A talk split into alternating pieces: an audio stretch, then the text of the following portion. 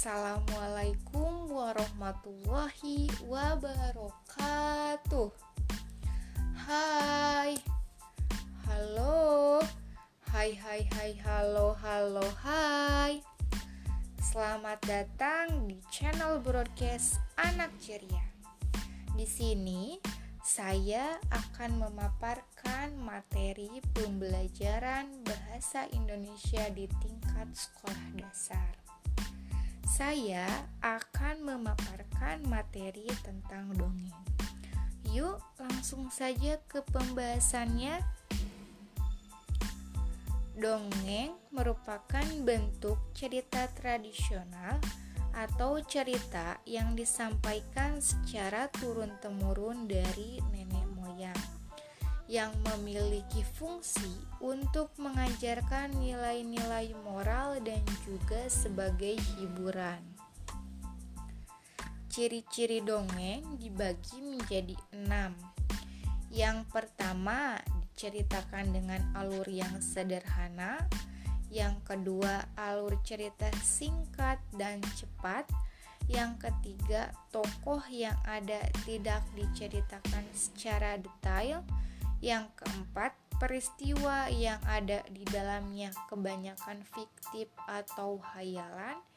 Yang kelima, ditulis dengan gaya pencitraan secara lisan.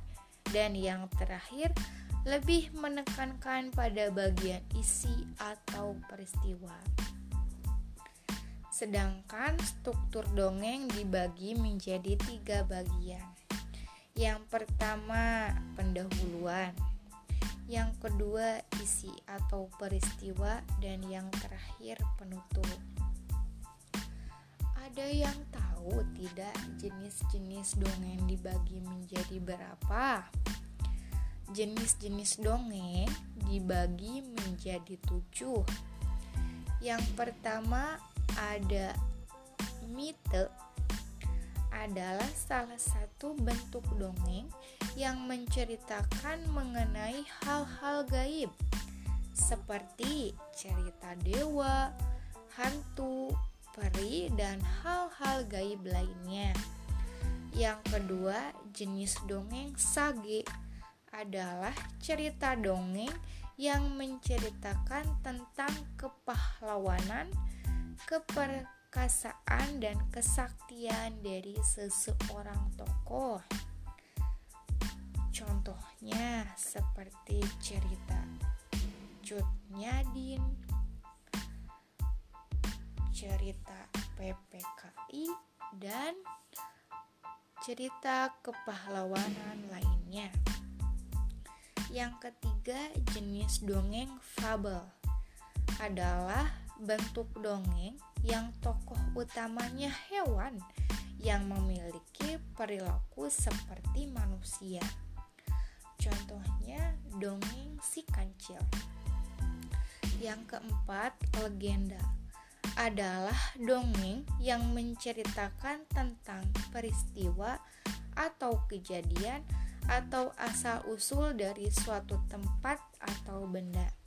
Seperti legenda Nyi Roro Kidul, legenda Tangkuban Perahu, legenda Situ Bagendit, legenda-legenda lainnya.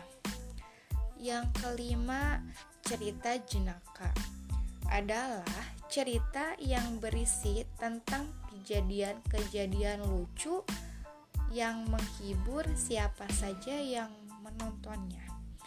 Mungkin e, contohnya yaitu cerita Pinocchio.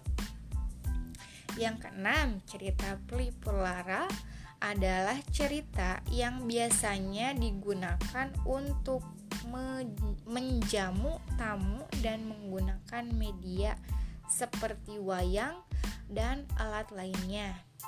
Sedangkan jenis-jenis dongeng yang terakhir yaitu cerita perumpamaan adalah bentuk dongeng yang mengandung kiasan atau ibarat nasihat-nasihat.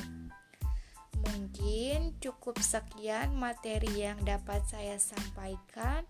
Semoga bermanfaat. Sampai berjumpa lagi di channel Broadcast selanjutnya.